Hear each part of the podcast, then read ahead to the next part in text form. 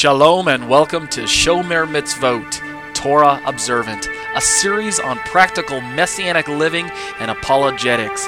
I'm the author, Torah teacher Ariel ben Lyman Hanavi. Torah observance is a matter of the heart. It always has been and always will be. The Torah proper instructed the people of Israel to love Adonai your God with all your heart, with all your being, and with all your resources. This is where Shomer Mitzvot begins, by loving Hashem and accepting Him on His terms. By this, I mean accepting His means of covenant obedience. For today, this means acceptance of Yeshua, His only Son, for Jew and non Jew alike.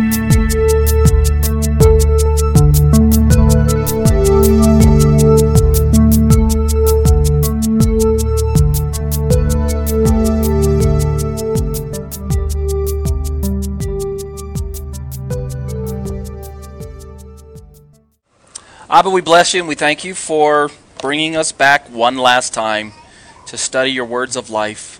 We thank you for the festivals and the uh, the truths that are contained therein, the promises that um, that we can uh, embrace through the uh, perfect and finished work that your Son has provided for us. We know, Father, that there is nothing that we can do to um, add to the finished work that He has done, and so it is by perfect faith that we uh, lay hold of, of, of, his ministry, his intercession, his his uh, his death, his his resurrection. Um, what a wonderful fact that you have drawn us to yourself uh, through your perfect sacrifice.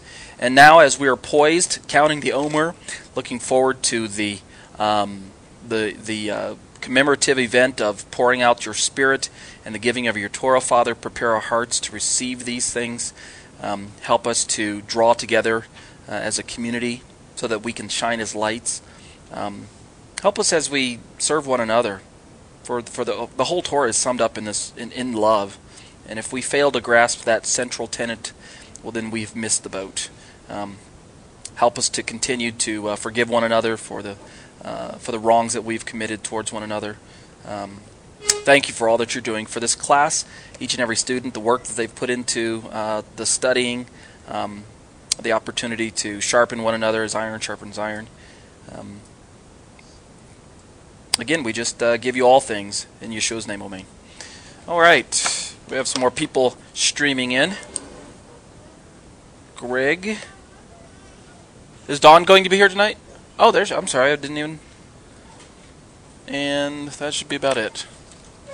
If Patrice makes the copies, one, two, three, four. Five, six, seven, eight, nine. Yeah, we should be fine. The David Stern version. We'll see what happens.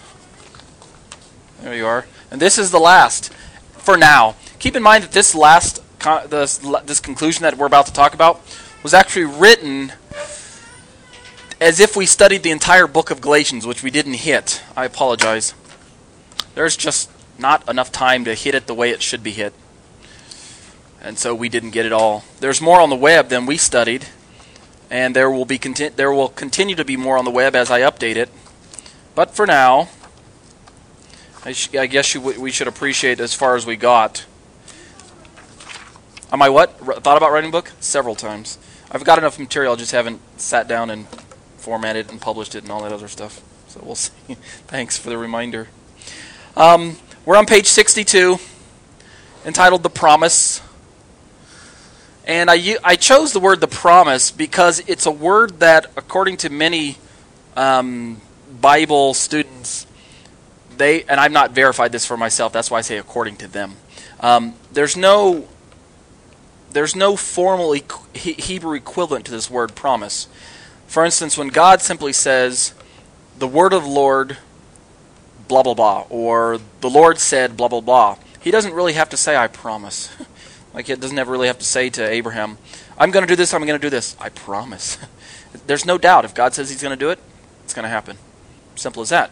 But Paul picks up on this word promise and he utilizes it in his letters.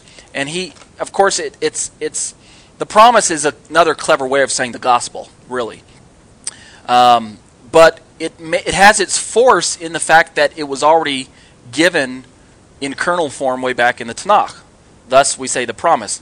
Like if I were to tell you, if you guys will survive in two weeks, I'll come back and I'll give you each a million dollars. I promise. Okay, so you would then be looking forward to the promise. You know, hey, I'm going to give you a million bucks. You're going to show up, aren't you?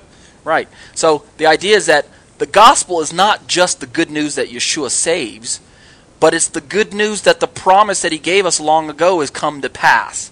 It has its roots in antiquity is what I'm trying to say. All right, so let's let's remember I think it was David way back a long time ago said, "Gosh, you talked about circumcision and then you just dropped it. You never talked about it again."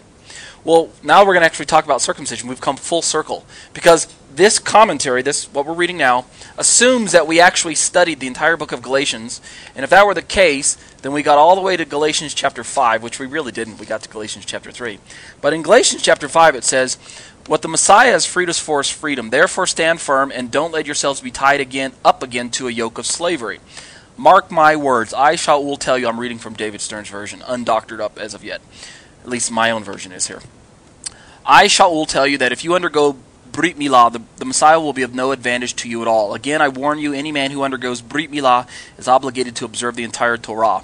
You who are trying to be declared righteous by God through, I think it says legalism. I, I've whited it out. I don't even know. Does anyone have David Stern's version?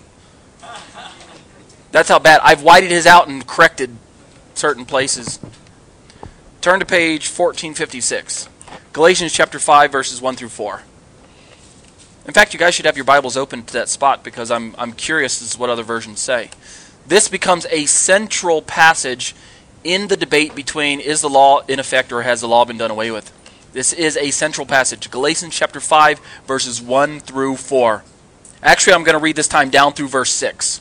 This will make a little more sense once, once if Patrice comes back and has the, the my doctored up version.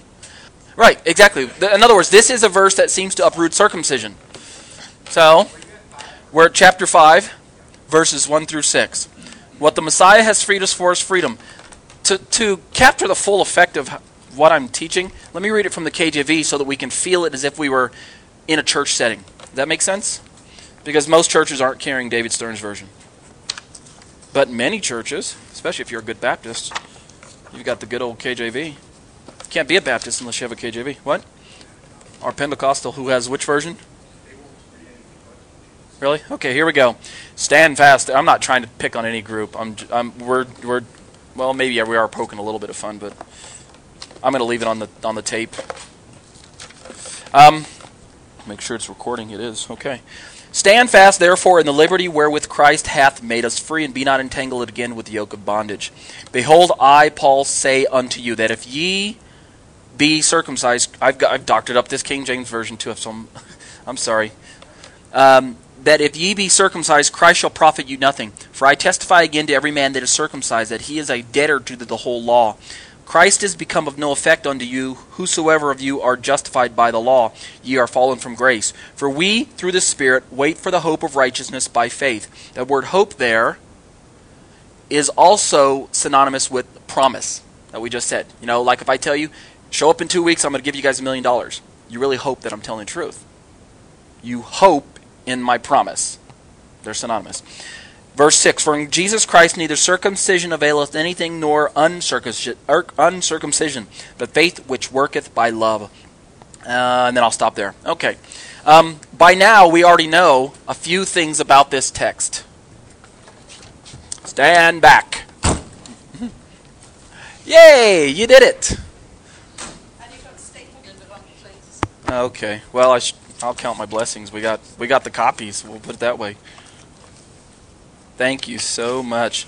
I'll make sure I upgrade your final grade from a C to a B, okay? Was that why? Okay. All right. We're going to read David Stern's version in a moment. From this verse, by the way, before we even go into our own commentary, we've already learned a few things in this particular class. No. We've already learned that, um, and I don't think this red one works either. We've already learned that the word circumcision, there we go. The word circumcision is not not to be taken in its normative understanding or meaning. It's a test phrase. What do we know about Paul? Is he Torah observant or, or is he Torah compliant? Does he even respect the law at all? Good. Is that a shocking statement to many? Should it be? It is a shocking statement to be. It shouldn't be, but it is. I mean, all you have to do is read Acts. At the very end, Paul confesses, I've never done anything against the law. Either he's a liar or. So, stand fast, therefore, in the liberty wherewith Christ hath made us free, and be not entangled again with the yoke of bondage. Behold, I, Paul, say to you that if you undergo, that if you be circumcised, Christ shall profit you nothing. How can one single work uproot the work of Christ? How can one single rite of passage undo everything that Yeshua has? I'm, sp- I'm asking a rhetorical question, obviously. Is that what Paul's really thinking? Um, shall profit you nothing. And is it merely becoming circumcised that uproots it? If that's the case, poor Timothy in Acts chapter 16, when Paul circumcised him, no! Timothy says, no! No, if you circumcise me, Christ profits me nothing. Because you're going to write that in Galatians a few years later. Don't do this to me! I'm being funny, obviously. Acts chapter 16, yeah. Paul circumcises Timothy couple that verse or that passage with this verse, what's Paul thinking? What is he? What Timothy was a believer then, and then by snip snip now he just ruined Timothy's life. Are we? Is that how we're to understand Acts, uh, five, five verse two? I hopefully you guys are going. No, that's not how. What were you going to say? You know what? Even still, that still doesn't line up with this verse, or it doesn't square with the verse. It still contradicts it. I mean, he says, if you become circumcised, Christ profits you nothing. That's like saying, to reach the unsaved, I'll become unsaved so I can save them. You can't give up your salvation to save someone. It doesn't work. Even though Moshe kind of alluded to that, and so did Paul. Paul's like, gosh, if I could just give up what I have so that my brothers could get it, I'd do it. But but that's not the way salvation works. It's not your card that you can trade. It's not a, a bubblegum card that you can trade with the guy who doesn't have it. Yeah, it's not our gift. It's entirely God's work. So, in a sense, to, to say that is that's like situation ethics. You know, there's the drunk over the street, and I'd really like to reach him, so I guess I'll put down a fifth of Jack Daniels so I can talk to him as well. Oh, and there's this guy over here he's smoking weed. Okay, here we go. Is that what Paul's saying? Yeah, that verse. That if we get to the, if we have time and we get to that verse, we'll talk that about that passage. Good question though. Anything else, real quick, before we go? That's kind of what David Stern's trying to insinuate when he says if you undergo Brit Milah, because Brit Milah and circumcision are slightly different things. These you work in a hospital, yes, or you work around hospitals, okay? In surgery, okay. Uh, baby boys get circumcised all the time, yes. but not by a not by a rabbi, not uh, not overseen by any rabbinic authorities. Therefore, it's not a it's it's no more a Brit Milah than taking a bath as a mikveh. Okay, so the point is um, Judaism has has recognized that and again, church people would recognize it too. Baptism is not just taking a bath; it's it's something more than that. I mean, there's some similarities. You go into water, you come out of water, uh, and in circumcision and in Brit Milah. Who doesn't know what Brit Milah is? I keep saying that. Okay, in Brit Milah there is the snip snip feature, so there there are similar features at both sides. But the Torah is specific, eighth day. So if it's not on the eighth day, there's something wrong there. And it's something that's passed down from the parents to the child. Therefore, if it's if it's just done by the doctor and that's there's no significance in the act, there's something wrong there too. Yes. Yeah. So watch this. Of all those men who got circumcised when that was just standard procedure, are the doctors then just basically damning them all to hell because Behold, I, Paul, tell you that if you undergo circumcision, Christ shall profit you. So all these circumcised people are suddenly, no. Okay. Plus, this this sends all the Jews to hell right away too. If we, and all the Muslims too, by the way, because they practice. Yeah, yeah. I, Paul, tell you if you become circumcised, Christ shall profit you nothing. Even though he's speaking to adults, because the language, the the verb there is in the um, uh, it's in the uh, passive tense. It's happening to you. You're not doing it if you be circumcised, not if you circumcise yourself. That would be active. Paul would Paul probably wouldn't be worried about people circumcising themselves. Usually, it's the passive verb, you know, everywhere. If ye be circumcised, someone does it to you. But the problem with that is you only have two two um, scenarios. You either have adults that are going through conversion, or you have babies who are getting circumcised by their parents, right? And if that's the case, and he's just talking about circumcision, then both of them uproot the work of Messiah. Therefore, Paul's damning all Jews to hell and anyone who converts or any. I mean, it's the verse is really weird unless we just stop and really rework it. Based on our new knowledge of Galatians, what do we know circumcision is really saying there? Yeah, because now that you've got it in here, Yeah, let's read it now in David Stern's version, my doctored up version of David Stern's version. You're still receiving it, but still it's done to you. It's always passive. It's never. It's never. Like if I say, um, yeah. Well, you know what I mean. Well, your version says if you receive circumcision. Yeah. You're. It's all. You're always receiving it. Abraham's the only one that that's recorded that we know that circumcised himself per se, and even then, who's to say that he circumcised himself? But God says, "Ye shall circumcise yourself in the foreskin of your, you know, in the flesh." Yeah. So, I mean, read in its natural meaning, we would think he probably didn't do it to himself, but you get the idea. The point is, from Paul's for Paul's um, audience, there's there's definitely some sociological uh, phenomena that Paul's trying to get them to avoid doing. Look at my doctored up version. What the Messiah has freed us for is freedom. Therefore, stand firm and don't let yourselves be tied up again to yoke of slavery. Mark my words. I shall will tell you that if you undergo proselyte conversion based deliverance, that's what he's trying to trying to insinuate. The Messiah will be of no advantage to you. What he's meaning is it's not just that you put your trust in circumcision, although that's part of it. It's really that you put your trust in a changed identity.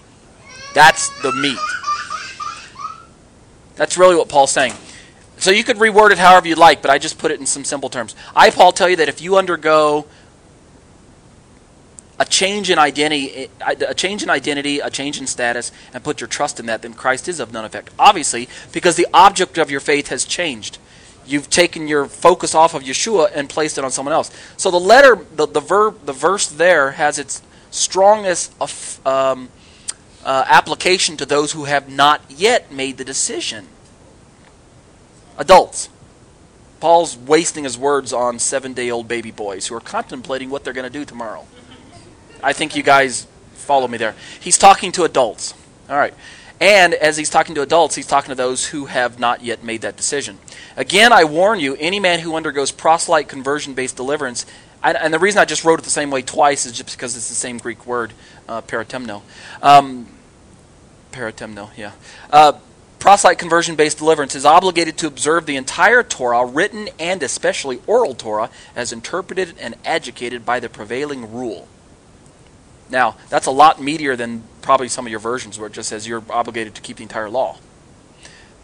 Um, let me do this first. Let me now, before I answer why, let's go now to my commentary, read that, because I've got to get it on, on, on audio for the people who are going to take these classes later on. Let's read the commentary, and then I'll come back to the question. Yes, can you get a copy of these? The audio is what I'm talking about, yes. For those of you who are missing it, because this is the final class on the audio set. Then it'll be a complete set. Number 12, the promise. A Christian attempt at disproving the validity of the important covenantal sign of circumcision has caused much strife and division among the body of believing Jews and Gentiles. In other words, it does become a point of contention when Jews try to convince, I'm sorry, when Gentiles, believers, in, using that context, try to convince Jewish people that, that circumcision is no longer needed, necessary, valid, that it's been done away with in Messiah, and that Paul is the one that proves it.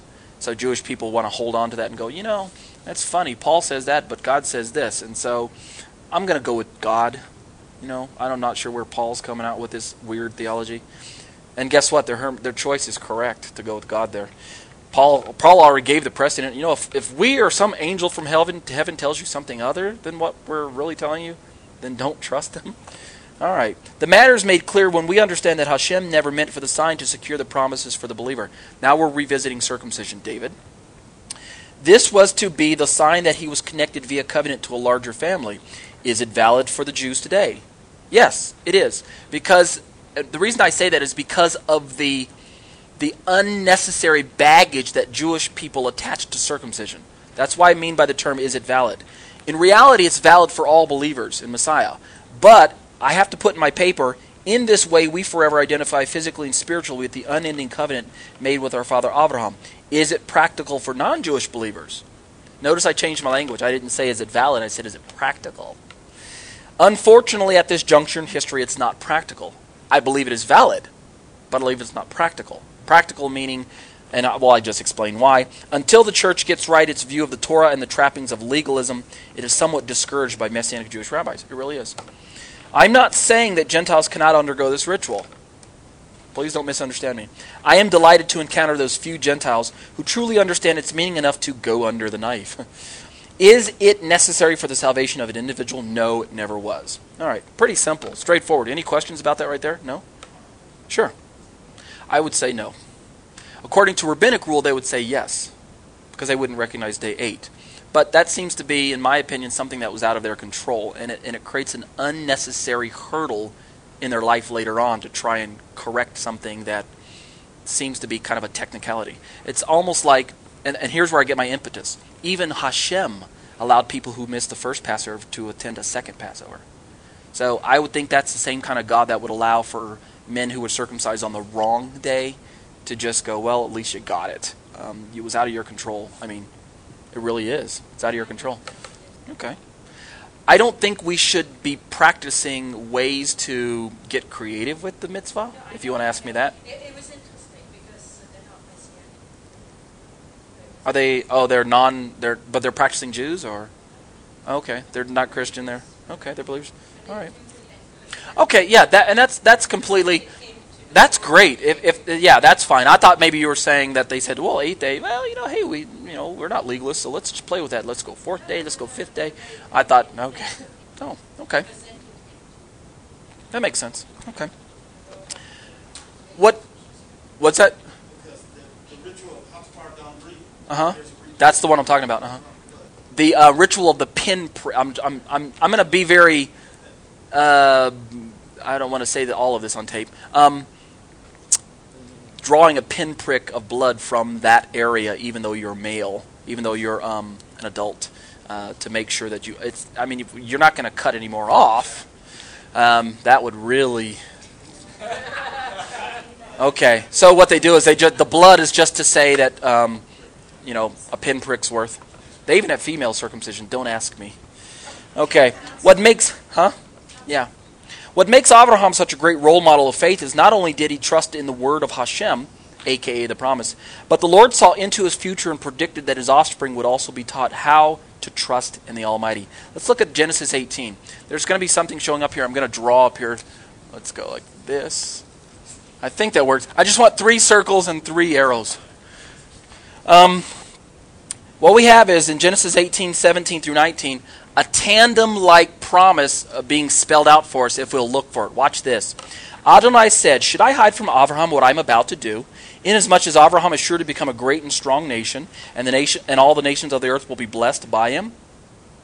For I have made myself known to him, so that he will keep orders to his children and to his household after him, to keep the way of Adonai and to do what is right and just, so that Adonai may bring about for Abraham what he has promised him.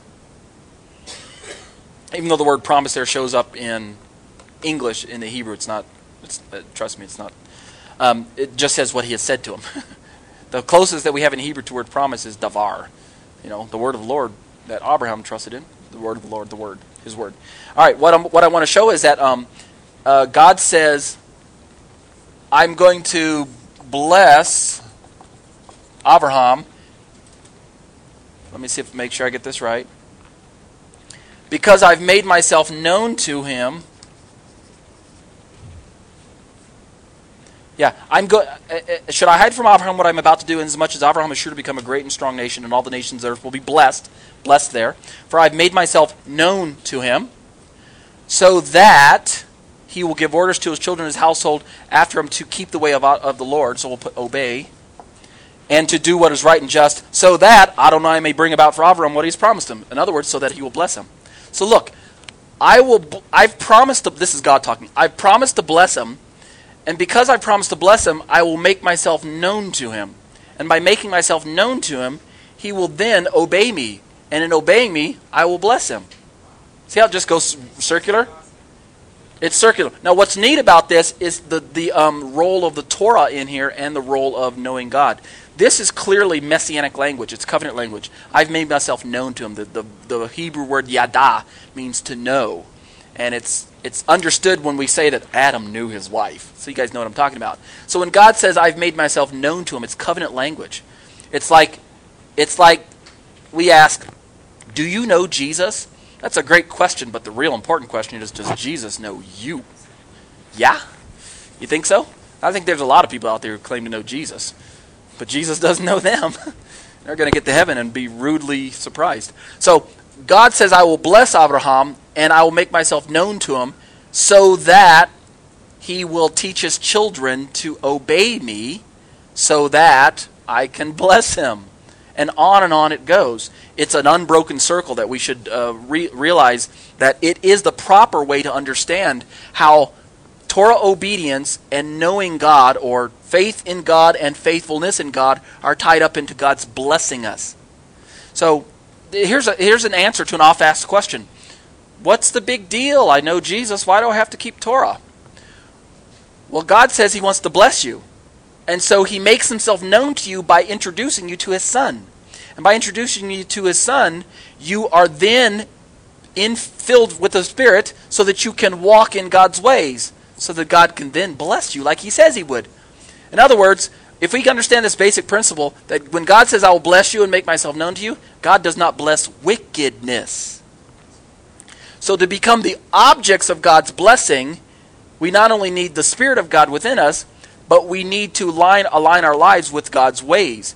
Because if Abraham was disobedient, he would break the chain and God would not bless him. God does not bless disobedience. And watch this. Let's just turn the arrows back the other way. God will not bless disobedience. And disobedience is proof that you don't know God. And because you don't know God, He won't bless you. So if we work it the other way around. So many people groups are like, gosh, we're cursed, we're cursed. Well, that's because you don't know God. And because you're not following God's ways. That's why you're cursed. God doesn't want to curse Israel. He wants to bless us. And by blessing us, he makes himself known to us. Notice the progression also is first that God makes himself known to us. Then we follow in his ways. If we say, okay, I want God's blessing, therefore I better obey God, without knowing God, that's what we might call the big L. You know, uh, let's see, what do we say? We go, um, no, it's not like that. It's, you know, it's loser. it's legalism, right? The big L. Yeah, legalism is to try and secure the blessings of God by simply obeying without really knowing God. That would be called maybe legalism. But again, notice what God says. Adonai said, Should I hide from Abraham what I'm about to do, inasmuch as Abraham is sure to become a great and strong nation? Isn't that weird? God says he's sure to become a great and strong nation. You want God saying that about you. You know, what if God were to walk into your life right now and say, and, and maybe he has some, for some of you, Patrice, you are sure to become a great and strong person. You're like, whoa, that's great. I mean, that's what we want, right? And in fact, that's what I'm going to say here in a moment. So God says to Abraham, you know what? I'm going to make you a great nation. Basically, that, that I'm going to bless you. And all the nations of the earth will be blessed by him. That's also great, too. There's fringe benefits for us. For I have, noticed he says, for I have made myself known to him. In other words, God knows the qualifying element necessary to bring the blessing to pass. Because I've made myself known to him. In other words, that's why, if we were to ask why, why is Abraham going to become a great nation? Because I've made myself known to him. For I made myself known to him so that. In other words, his purpose, not his not his to- total purpose, but part of his purpose of making himself known to him is so that he will give orders to his children and to his household after him to keep the way of the Lord. Notice he says, I've made myself known to you so that. He doesn't say, I've made myself known to him, and as a side benefit, Abraham's going to get smart and keep my ways anyway. Or, gosh, if he gets lucky, or hope, gosh, I hope he'll keep my ways too. You know, I've made myself known, but I hope, I hope he's going to keep my ways too. No, God is actually speaking of his investment. God's basically you know what, Abraham? I've infused you with the blessing and the ability to perform a task of teaching your children my ways. It's really, it, it, the rabbis even talk about how this is, even though God's speaking this way, it's almost couched in the language of a command. You know, Abraham, I've made myself known to you, so you better do what I'm asking you to do. and we all know, all, all know that God does not ask us to do things that we are not able to do with his power. He's not going to say, okay, Ariel, walk the length and the breadth of this land and scout it out so I can give it to you, and I'm, and I'm, and I'm crippled. No, God's going to heal my legs so I can go do it. So, anyway, everybody catching that? This is helpful, in my opinion, to explain to our Christian brothers and sisters the importance of Torah obedience. You know, I've already got Jesus. Why do I need to obey the Torah? Because God doesn't bless wickedness. And for us to be the objects of God's blessing, he makes himself known to us so that he, we can walk in his ways. In other words, it's not only our covenant responsibility, it's God's covenant responsibility. God will not expect you to obey him if he has not made himself known to you. And you cannot walk in his ways if you don't know God. So it all fits together. It's airtight. God, God says, I'll bless you. He makes himself known to us. We walk in his ways so he can bless us. All right. This is a fantastic statement from the mouth of the one who sees every human possibility because he looks into our lives and he sees the potential that we have. He knows our weaknesses, he knows our proclivities, but he sees our potential and he says, You know what? I've got great things planned in store for you if you'll just trust me and walk in my ways. I got great things planned for you. So if we fail, whose fault is it? Would that we might have Hashem pronounce this blessing over our families today. Amen. What must we do? The divine tandem like actions spoken of here must not be taken too lightly. Firstly, God promises to be faithful to make himself known to us. We, like faithful Abraham, are then enabled and subsequently covenant bound. That's one reason why we should keep the Torah.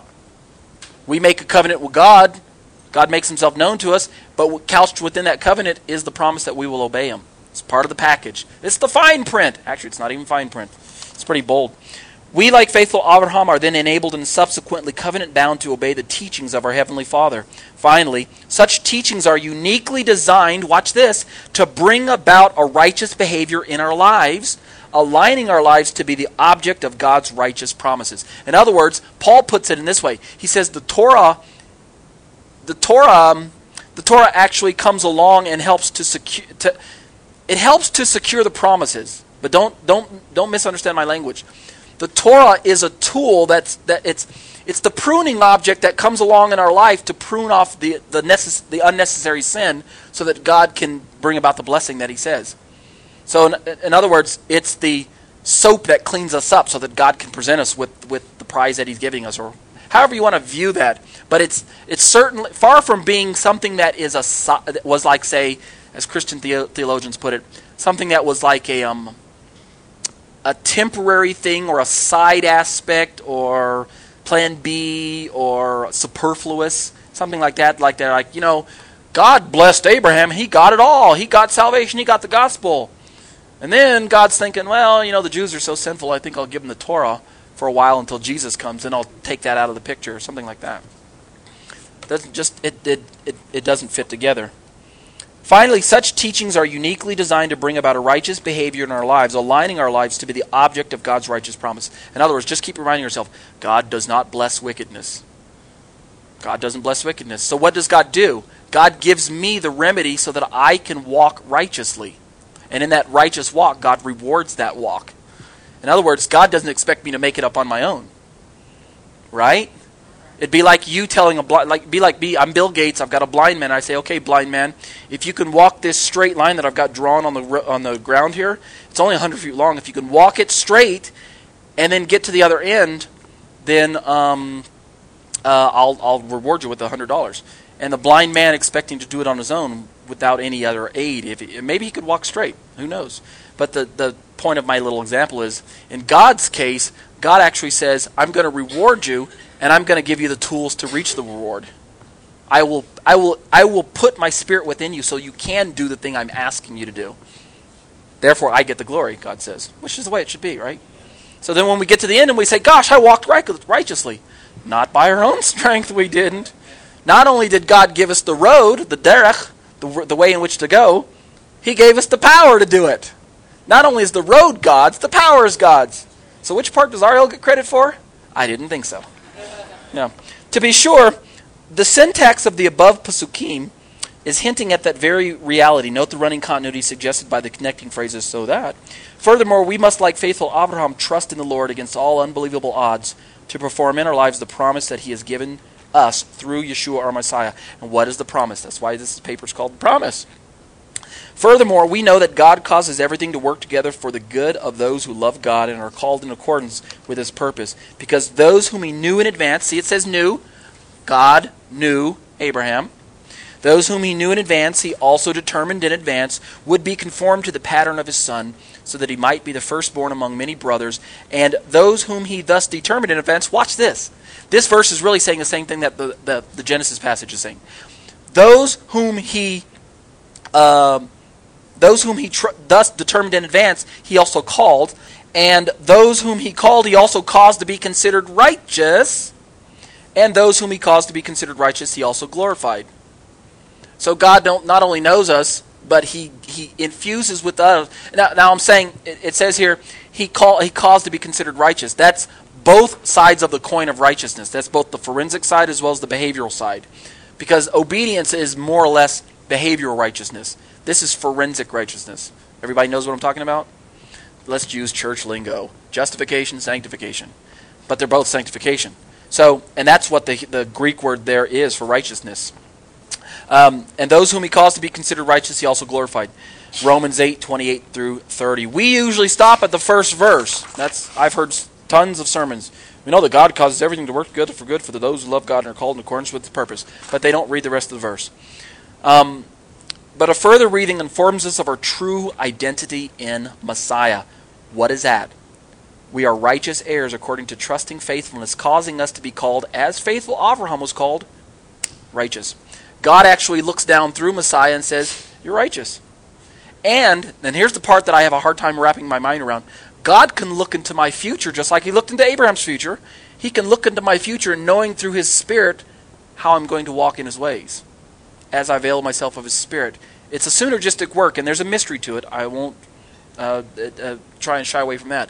But for God to actually say to Abraham, I know that He's going to teach His children after, I mean, go look at it again. For I have made myself known to him so that he will give orders to his children and to his household after him to keep the way of Adonai and to do what is right and just. Not he might, and I checked it in the Hebrew, and it's he will. In closing, we affirm with perfect faith that genuine and lasting covenant status is granted to the individual who eventually exercises genuine faith in the promised word of Hashem, namely the Messiah, Yeshua. There's a play on words there, obviously, right? Because Yeshua is both the word of the Lord as well as the promise that is spoken about in the word of God's of the word. In other words, the Bible speaks of the promise, and yet Yeshua is the promise. I mean, it's kind of a play there. Such status is offered freely to both Jew and Gentile. Jewish people with natural lineage tracing back to Yaakov are in fact born with a corporate covenant status. Now, this is a little more difficult to um, wrap your mind around if you've never heard this before. On the one hand, Jewish people with traceable lineage. I'm using the word traceable in its just its natural sense. It doesn't mean maybe necessarily that they know, but it's traceable. I, I would say it's better if they know, um, because it suggests that there's no assimilation, and we know that took place. That's part of that can be a punishment from God to allow Israel to be assimilated into nations and forget from where she came. And if you forget, it's it's almost the same as ch- it, that would be probably the equivalent of switching ethnic. That's the, like reverse uh, reverse um, reverse uh, uh, uh, proselytism. I mean, you you're assimilated. Um, but let's just speak in the normative sense, where Jewish people know they have natural lineage tracing back. They are in fact corporate. They have a corporate covenant status granted by God, given freely by God, automatically. I'm sorry. Let's try that again such status is offered freely to both Jew and Gentile. Jewish people with a natural lineage tracing back to Yaakov are in fact born with a corporate covenant status given freely by God and based on his promises made to Abraham. In other words, do you remember when Yeshua was questioning the uh, some of the leaders of his day and they were saying something like, "We're Abraham's seed." You know, therefore, what were they implying because they're Abraham's seed? We've never been slaves to anyone, you know, blah blah blah. What's that? That too, but also Yeshua seemed to, seeming to indicate that they were lacking something. And they were trying to answer by saying, no, no, no. We're going to ride on the coattails of Abraham. So as long as Abraham's in, we're in. They were using proper hermeneutic, by the way. That's what Paul uses in Romans 11. If the lump is holy, then the whole loaf is holy. The lump is Abraham, and the loaf are his children. So, yeah, yeah, their hermeneutic was accurate. The problem is, and we'll read it here now, there is no such thing as involuntary corporate righteousness. And I should add the word forensic there. Just because God saved Abraham and made a promise to Abraham's children doesn't mean all the children are saved. I think one Christian put it this way God doesn't have any grandchildren.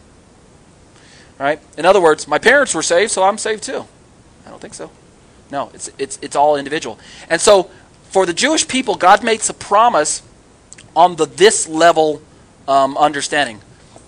on a kind of a temporal understanding where, where the promises of the Torah and the inheritance of the land are theirs by virtue of being tied to Abraham uh, naturally.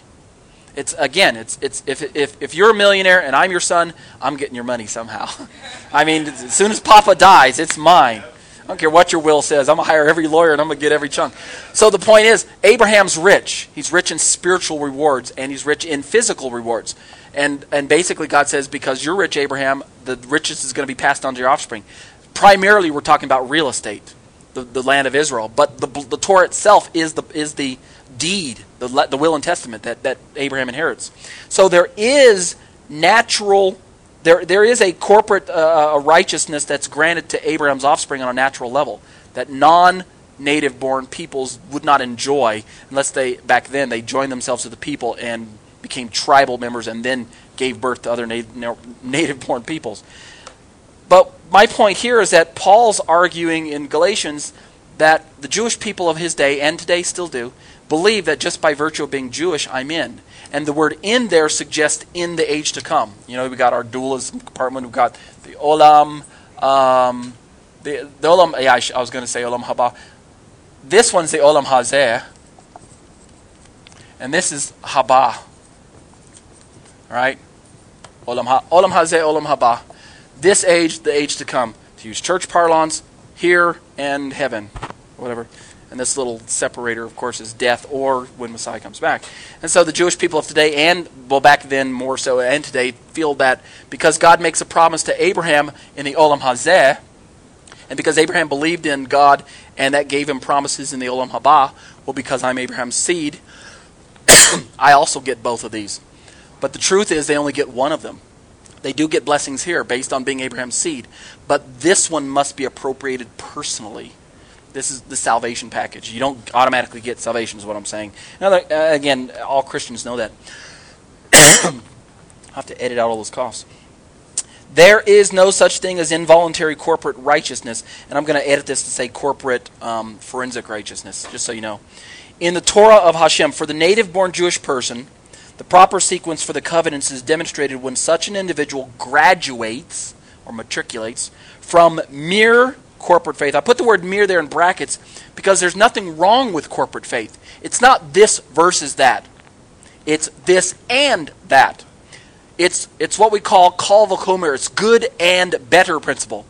This is good, but this is better. Not only is this good and this better when compared uh, against each other, but to have this alone is good, but to have both is better. Okay? So there's two ways to look at it. You could say this is good and this is better, or you could say, this is good and this is better. Right? And, and if you ask many Christians, do you want, do you want um, peace on earth, do you want peace in the world to come? Or do you want happiness now, or do you want happiness later? And, they'll, and there's this kind of a Greek mindset that says, you know, this life is worth nothing, I'll take it all in the life to come. That's wrong. God intended to bless us here and here. I came that you might have life and life more abundantly. Hello? I want the full package deal, right? I want both. Yeah. So um, so, so again, uh, uh, let's see. For the native born Jewish person, the proper sequence for the covenants is demonstrated when such an individual graduates from mere corporate faith, this, the faith that he's given at, at, at birth. And I put the word faith there because in the Hebrew model, the word faith suggests faithfulness. Um, mere corporate faith, because he has a faith. You know, it's not necessarily the amount of faith, it's what you put your faith in. That, and, and Jewish people do have faith. It's just faith in the wrong thing. So that's why he left the word faith in there. I was going to put something else, but I thought, no, nah, I better leave that. Uh, let's see. Um, to be sure, only when God, uh, let's see, let's go up, graduates from mere corporate faith and belonging towards personal faith in God. To be sure, it is only when God does his monergistic work of opening the eyes of the blind and drawing the individual into his covenant of faith that the person attains genuine and lasting. That's what I meant by genuine and lasting. This is genuine covenant status. But this is genuine and lasting covenant status. Because at this level, if you lose faith in God, you can be cut off. But if you have lasting faith in God, God won't cut you off. Okay? That's what I meant by the term genuine and lasting covenant status. That was the big question in the first century. How do I gain genuine and lasting covenant status? Conversion to Judaism outside of faith in Yeshua was genuine covenant status, but not genuine and lasting covenant status. Oh, yeah, you could become a Jew, but you'd just be like washed on the outside and still filthy on the inside. It's like you're trading places inside of this compartment from, from, from a pig to a lamb or from a dog to a. Okay. What monergistic means um, one work. Mon, one, ergos, one work. It means God does the work to save us. It's nothing. We're, it's, it's something completely out of our control to, to, um, to bring ourselves out of the state of death into the life. Once God saves us, however, its counterpart is synergistic. Synergistic is the justification. If I were to use those two columns again, um, justification, sanctification. This is monergistic, and this is synergistic. Monergistic, God does it. God justifies us. God saves us. But sanctification is a work between ourselves and the Spirit of God. It's sooner, soon to S Y N synergy. Soon S. Sometimes it's synergistic. Synergy, more than one work. Sin ergos, um, mon ergos, one work. Does that seem to make sense so far? Great. This is um, faith, this is faithfulness. Okay, we're almost done anyway. Uh, anyway, um, to, uh, drawing the individual's covenant faith that the person attains genuine and lasting covenant status, the kind of covenant status that is worthy of a place in the Olam Haba, the age to come. What place hath the Torah in the life of such an individual? The Torah comes along, remember my little diagram here. Here's the Torah right there. The Torah comes alongside the promise here and acts as a guarantor that the individual will also achieve behavioral righteousness, thus placing him or her on a direct collision course with the blessings of Hashem. That's a nice way to put it, right? Far from frustrating the grace of God, Torah complements the grace of God. They work together. That's what I'm trying to convey to my Christian brothers and sisters. They're like, we don't need Torah. I've got Yeshua. I'm thinking they don't compete. They don't frustrate one another. They complement one another. So, um, Gosh, with that, I'm out of time. I don't know where the time goes. Let me just break this clock.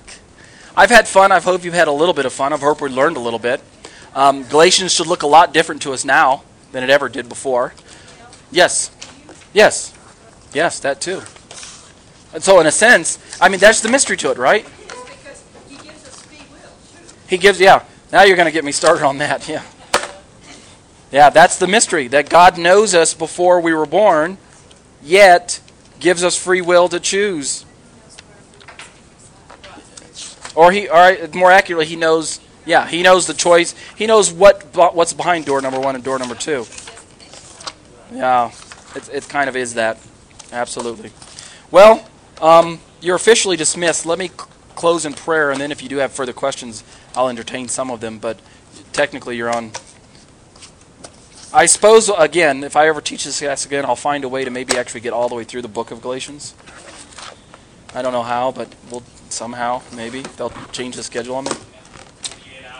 We'll see. It was not meant to be this long, but I don't know what else to do. So let's close. Father, we bless your name and we thank you for all that you've uh, done for us, your faithfulness, your uh, your objective word that you've presented to us and, and, and left with us, preserved for us um, the way in which we have uh, uh, been brought into a proper relationship with you so that we can uh, relate to you and relate to one another. Um, all of these things are your wonderful work, your wonderful promises. Your Spirit makes this alive to us, and if we will just press in, we'll be, we can see it. We can we can engage the blessing. We can we can uh, walk it out and, and, and see what it's really like to to know you better. And so that is our desires to uh, um, to fellowship with you and to know you better. And to be sure, that's your desire is to know us. And yet it's our sin that separates us. So forgive us for where we fail you. Uh, draw us close to you. Continue to challenge us and to sharpen us and to um, give us courage to share your words and your ways with others around us because it's quite scary sharing these things with our friends and family. Um, but we pray that you'll give us the boldness to do it. And that all the blessings would be yours and you would receive the praise for all that we do. Bless you, Father, for this class. In Yeshua's name, amen. That's it. Galatians is done. Oh, I'm so sad. No more Galatians. Actually, there'll be a break of about a month, and then I'll be fired up again to do. Who's never read Fellow Heirs? Who? Well, let me put it the other way. Who read Fellow Heirs? Okay. Fellow heirs is a great class because let me just pitch it for you real quick. Fellow heirs will, will allow the student to go from basically Genesis through the entire Tanakh in a snapshot way and show, watch this, to show your Christian friends that actually the Gentiles have been there all along. All along. Some people say, no, no, no, the Torah is not for Gentiles. The Torah is for Jews only. Really?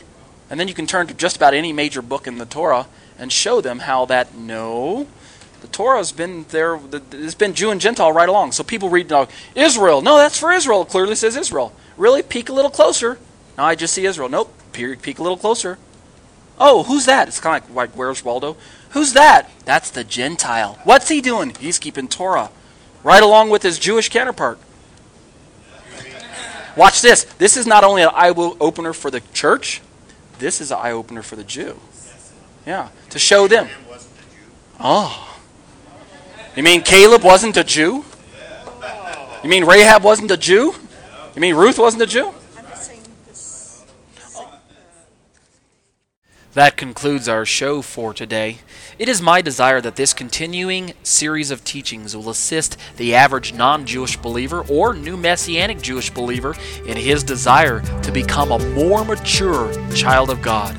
And now, O Israel, what does the Lord your God ask of you but to fear the Lord your God, to walk in all his ways, to love him, to serve the Lord your God with all your heart and with all your soul, and to observe the Lord's commands and decrees that I am giving you today for your own good.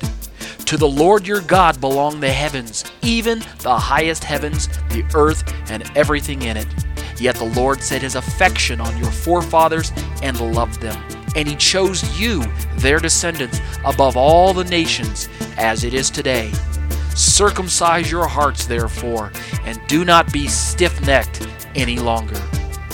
Because the Torah is written on the hearts of all who truly name the name of Yeshua as Lord and Savior, it is meant to be followed to the best of our ability.